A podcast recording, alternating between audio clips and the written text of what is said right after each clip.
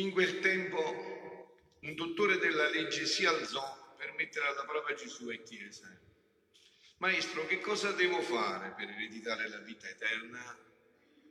Gesù gli disse, che cosa sta scritto nella legge? Come leggi? Costui rispose, amerai il Signore tuo Dio con tutto il cuore, con tutta l'anima, con tutta la forza e con tutta la tua mente, e il tuo prossimo come te stesso. Gli disse, hai risposto bene, fa questo e vivrai. Ma quello, volendo giustificarsi, disse a Gesù, e chi è il mio prossimo? Gesù rispose, un uomo scendeva da Gerusalemme a Gerico e cadde nelle mani dei briganti, che gli portarono via tutto, lo percossero a sangue e se ne andarono, lasciandolo mezzo morto. Per caso un sacerdote scendeva per quella medesima strada e quando lo vide passò oltre. Anche un levita, giunto in quel luogo, vide e passò oltre. Invece un samaritano che era in viaggio, passandogli accanto, vide e ebbe compassione. Gli si fece vicino, gli fasciò le ferite, versandovi olio e vino.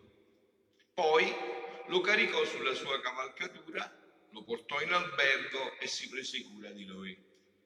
Il giorno seguente tirò fuori due denari e li diede all'albergatore dicendo, abbi cura di lui. Ciò che spenderai in più te lo pagherò al mio ritorno. Qui di questi tre ti sembra sia stato prossimo di colui che è caduto nelle mani dei briganti? Quello rispose, chi ha avuto compassione di lui? Gesù gli disse, va e anche tu fa così.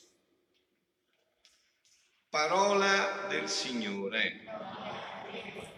Parola del Vangelo cancelli tutti i nostri peccati. Siano lodati Gesù e Maria. Anche stamattina nell'Angelus Papa Francesco diceva che questa, ma eh, io l'ho detto anche ieri sera, è una delle parabole più importanti e più belle del, del Santo Vangelo. No? Però io vorrei, come dire, stasera entrare un po', se è possibile, più profondamente dentro questo mistero di questa parabola. E vorrei partire da una frase del grande San Luigi Orione. Questo grande santo diceva, la più grande carità che si può fare a Dio è dargli un'anima. E la più grande carità che si può fare a un'anima è darle Dio. Eh, con questa premessa diamo un po' un taglio a questa parabola. Vedete, io penso che questa parabola, mm, una domanda, mm, non credo che uno che ha fatto un'esperienza veramente profonda con Dio non l'avrebbe mai fatta Gesù, ma chiunque, chi è il mio prossimo, non l'avrebbe mai chiesto. Sapete perché? Se noi abbiamo fatto questa esperienza, no? Quella dell'altra parabola di Gesù. Vi ricordate quella della parabola del debitore che deve un debito enorme e uno che invece deve quattro soldi. No? Immaginatevi uno che è debitore di 100.000 miliardi e uno che è debitore di 50 euro, poi presso di te, ve lo ricordate? E dice quello, piange perché è condannato. E che fa il creditore? Dice ti assolvo, ti tolgo il debito. Com'è possibile che quello fuori poi va a esigere 10 euro? Io avrei detto guarda, non solo non li voglio più, ma ti voglio fare un regalo, ti darò 500-600 euro. Vabbè. Allora, se voi avete fatto un'esperienza vera dell'amore di Dio, del perdono di Dio, se voi, io, noi, voi, tutti insieme, eh, per noi non c'è più uh, questa domanda del prossimo, per noi è prossimo chiunque, non vediamo se è bianco, è nero, è giallo, è rosso, non contano niente per noi queste cose. Perciò io sono convinto che bisogna scendere più in profondo, perché chi fa questa esperienza vera con Dio fa il bene, ma cerca anche di farlo bene, perché guardate che non basta fare il bene. No, no. Bisogna farlo bene. Dio è ordine. Anche il bene bisogna farlo bene. Bisogna farlo ordinato. Quindi se veramente hai fatto un'esperienza profonda con Dio, tu non avresti mai posto la domanda di chi è il prossimo. Sai bene che il prossimo è chiunque ha bisogno, ma fatto in maniera seria, vera, ordinata, non sceneggiate napoletane, non tanto per fare vedere. Perché sai che il Padre tuo vede nel segreto e che nel segreto ti ricompenserà. Ma andiamo con ordine, perché io voglio, detto, voglio scendere più profondamente in questa parabola, no? Eh, voi sapete che questa parabola i padri della Chiesa, eh, i primi padri, Clemente Alessandrino, Origene, hanno dato una lettura molto profonda di questa, di questa parabola. Sentitelo un poco. Per loro era una potente rappresentazione della caduta e della redenzione dell'umanità. Molto profonda, ragione proprio, è profondissima nelle cattedrali francesi, in qualche cattedrale francese, c'è le vetrate superiori con la caduta di Adamo ed Eva e sotto la parabola del buon samaritano. Ma che c'entra? Dici tu, dico io, la caduta di Adamo ed Eva con la parabola del samaritano. Perché vi dico, se si fa esperienza di questo amore di Dio, non c'è questa domanda chi è prossimo, te lo dice il cuore e lo sai già e agisci di conseguenza. No? Sentite che cosa dice Origene affermava che questa interpretazione, cioè di Adamo ed Eva e della parabola del buon samaritano, era giunta ai primi cristiani che avevano descritto l'allegoria in modo seguente. Ne parlava anche Sant'Ireneo, San Clemente d'Alessandria. Sentite, l'uomo che scendeva da Gerusalemme a Gerico e Adamo. Gerusalemme è il paradiso, Gerico è il mondo. I ladroni sono le forze avversarie. Il sacerdote è la legge, il levita rappresenta i profeti, il samaritano, l'avete sentito anche nella preghiera di Colletta, è Cristo è Gesù il Samaritano. Le ferite sono la disobbedienza di quel primo peccato originale con tutti i peccati attuali. La cavalcatura è il corpo del Signore. L'albergo che accoglie tutti coloro che desiderano entrarvi è la Chiesa. Il padrone dell'albergo è il capo della Chiesa, Gesù Cristo, il quale ne ha affidato il benessere e il fatto che il samaritano promette di ritornare. Hai sentito che il samaritano dice tu tienilo qua che io poi ritornerò. Il ritornare significa, rappresenta la seconda venuta del samaritano.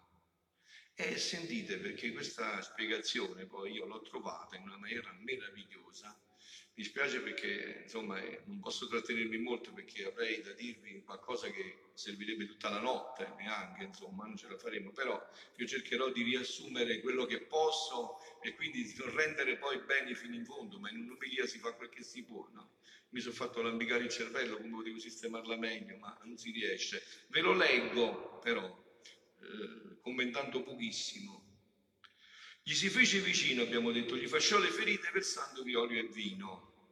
Gesù dice a Luisa, l'uomo viveva incatenato, schiavo del demonio, condannato alla morte eterna, senza speranza di poter rivivere all'eterna vita. Infatti avete sentito la prima domanda qual è stata? Perché la prima domanda era seria solo che c'era l'inganno sotto, ma la prima domanda era sempre, sì, ma come si fa per andare in paradiso? Che bello sarebbe se voi ogni giorno veniste a chiedermi questo a me.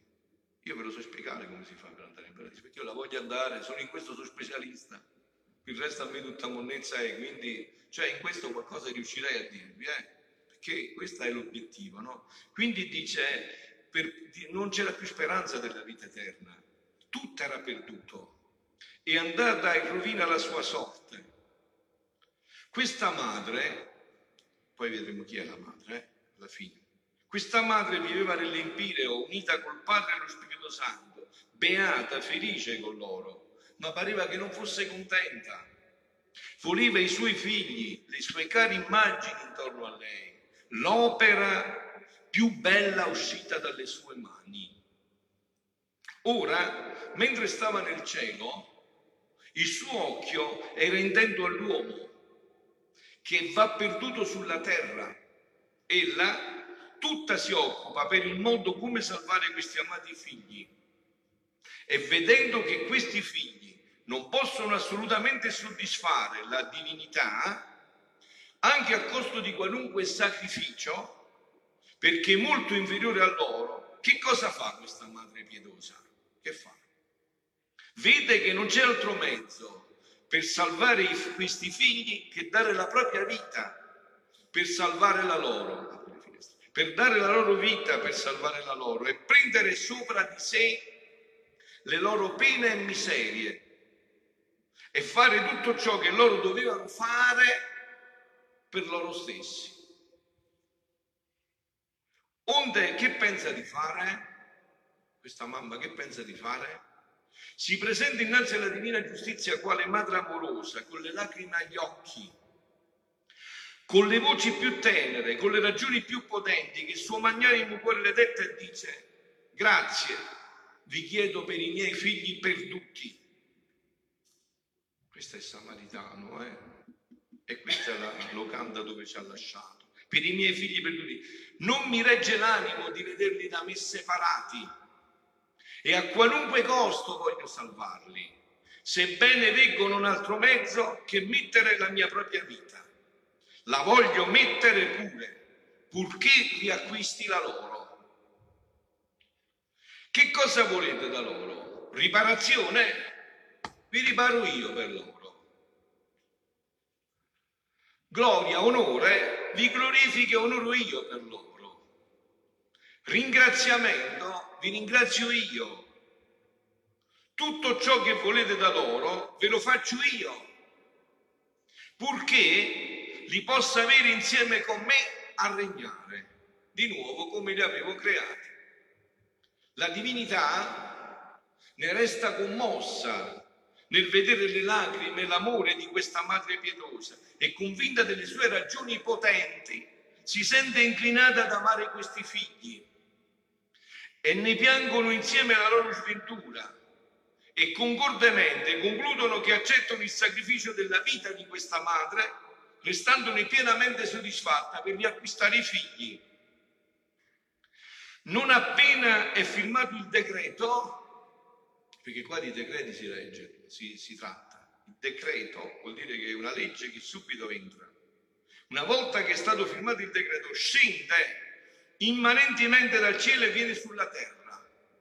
E deponendo le sue vesti regali che aveva nel cielo, si veste delle miserie umane come se fosse la più vilissima schiava e vive nella povertà più estrema, nelle sofferenze più inaudite, nei disprezzi più insopportabili all'umana natura, altro che samaritano, quello ha fatto qualcosina, ha messo un po' sul cavallo, ha lasciato qualcosa, qua si tratta di aver dato proprio il sangue, non fa altro che piangere con l'intercedere per i suoi amati figli ma quel che fa più stupire di questa madre e di questi figli è che mentre lei ama tanto questi figli, questi invece di riceverla, questa madre a braccia aperte che veniva per salvarli, fanno il contrario. Ci siamo pure io e te forse, fanno il contrario, abbiamo fatto il contrario, speriamo che ci siamo convertiti, fanno il contrario. Nessuno la vuole ricevere né riconoscere anzi la fanno andare alla minga, la disprezzano e incominciano a macchinare come uccidere questa madre si tenera e sviscerata amante di loro. Che farà questa madre così tenera nel vedersi malamente corrisposta dai suoi ingrati figli? Questo è Gesù che racconta a Luisa sto fatto, eh? proprio, capito, sono parole sue proprio, no? Si arresterà ella? Ah no, anzi più si accende d'amore per loro e corre da un punto all'altro per riunirli in grembo. O come fatica, come stenda fino a gocciolare sudore non solo d'acqua ma ancora di sangue. Non si dà momento di tregua, sta sempre in attitudine per operare la loro salvezza, provvede a tutti i loro bisogni, rimedia a tutti i loro mali passati, presenti e futuri Insomma, non c'è cosa che non ordina e dispone per il loro bene. Ma che cosa fanno questi figli? Si sono forse pentiti dell'ingratitudine? Guarda, se non c'è questo amore verso Dio, come possiamo amare i fratelli se non facciamo questa esperienza di questo amore? Tu ti senti uno a cui è stato applicato questo? Uè, ti senti uno a cui è stato applicato già tutto questo?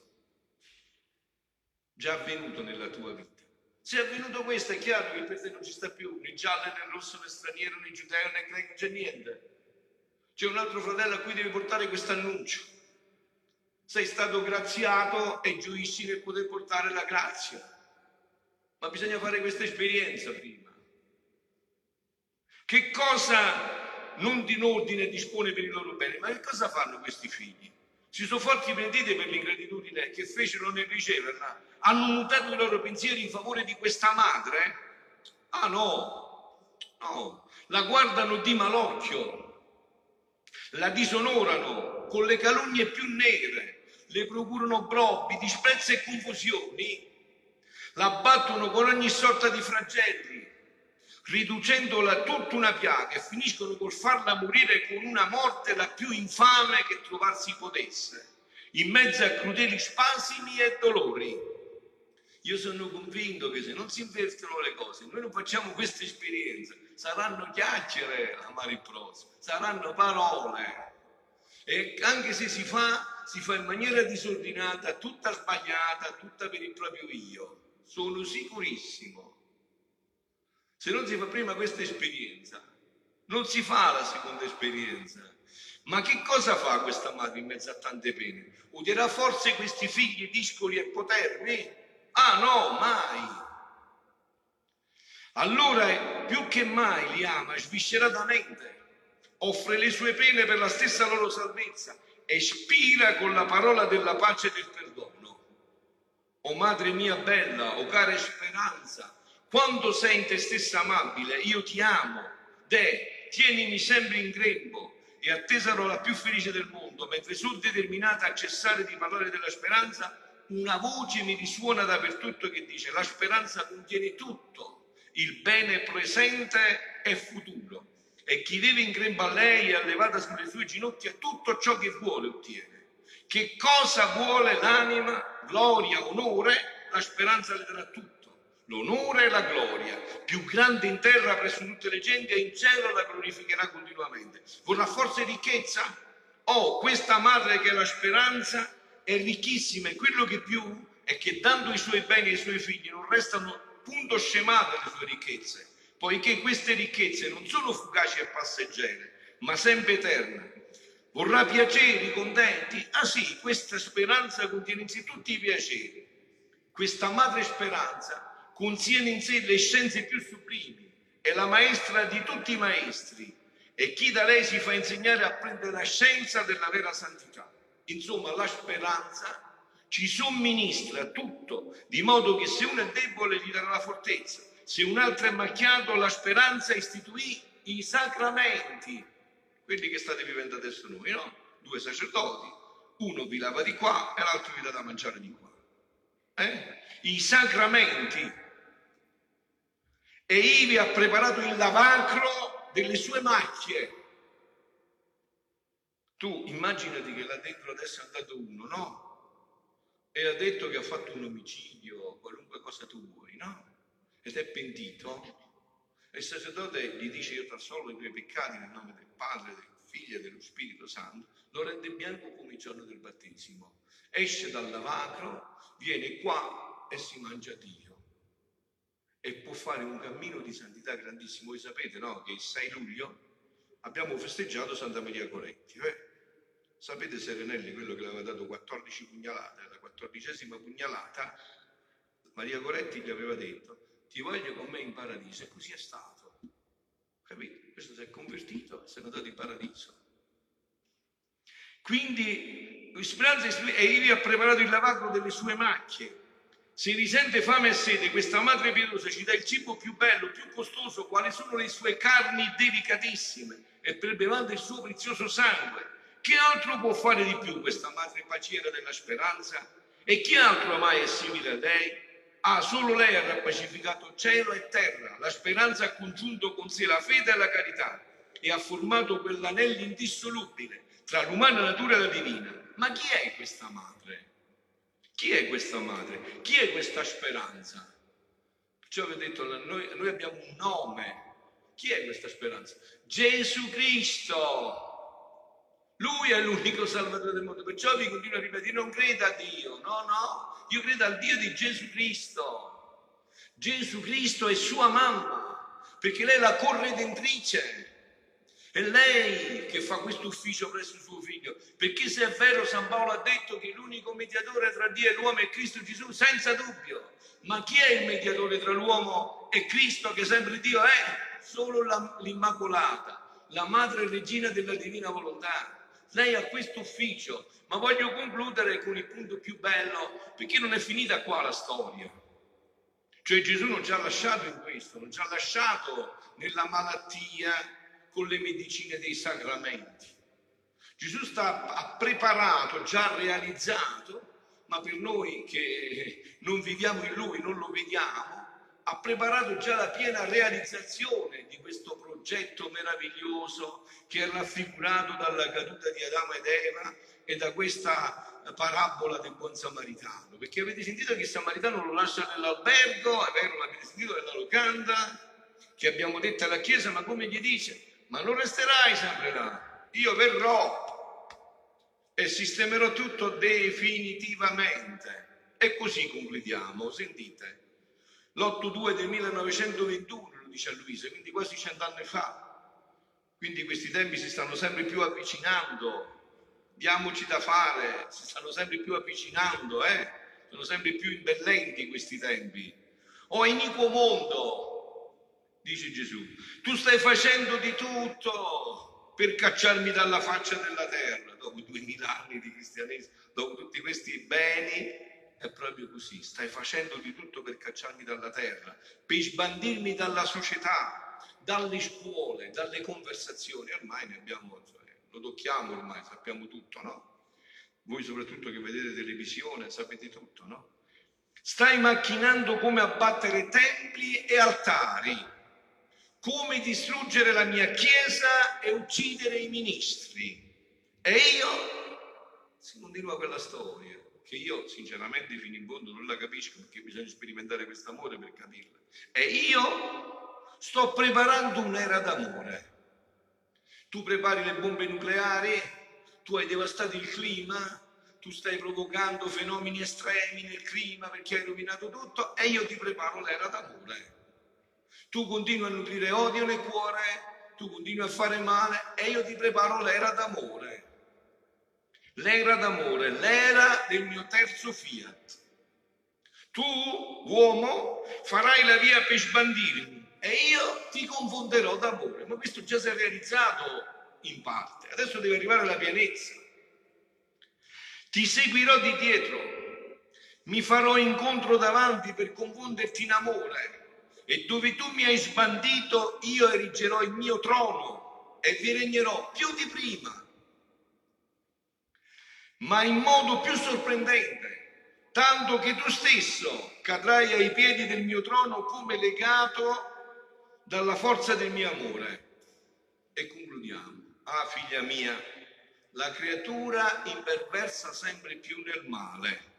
Quante macchinazioni di rovine sta preparando altro che samaritano, hai visto? Perché se non facciamo questa esperienza dell'amore di Dio, quante macchinazioni di rovina giungeranno a tanto da esaurire lo stesso male. Ma mentre loro si occuperanno nel fare la loro via, io Gesù mi occuperò di fare che il mio fiat voluntas tua abbia compimento ed esaudimento. E ma qua capite, qua ci vuole sguardo soprannaturale, figlioli se voi siete una vita intima con Dio, vi imprigiona l'immanente, eh, cioè la televisione, le notizie. Ci vuole uno sguardo soprannaturale che vede che sta facendo Dio, perché l'ultima parola la dirà Dio, la dirà Lui l'ultima parola, nella storia di ognuno di noi e di tutta l'umanità. Abbia compimento e sentimento che la mia volontà regni sulla terra, ma in modo tutto nuovo. Mi occuperò a preparare l'era del terzo fiat in cui il mio amore sfoggerà in modo meraviglioso e inaudito. Ah sì, voglio confondere l'uomo tutto in amore, Perciò sii attenta, ti voglio con me a preparare quest'era d'amore celeste e divina. Ci daremo la mano a vicenda e opereremo insieme. E concludo.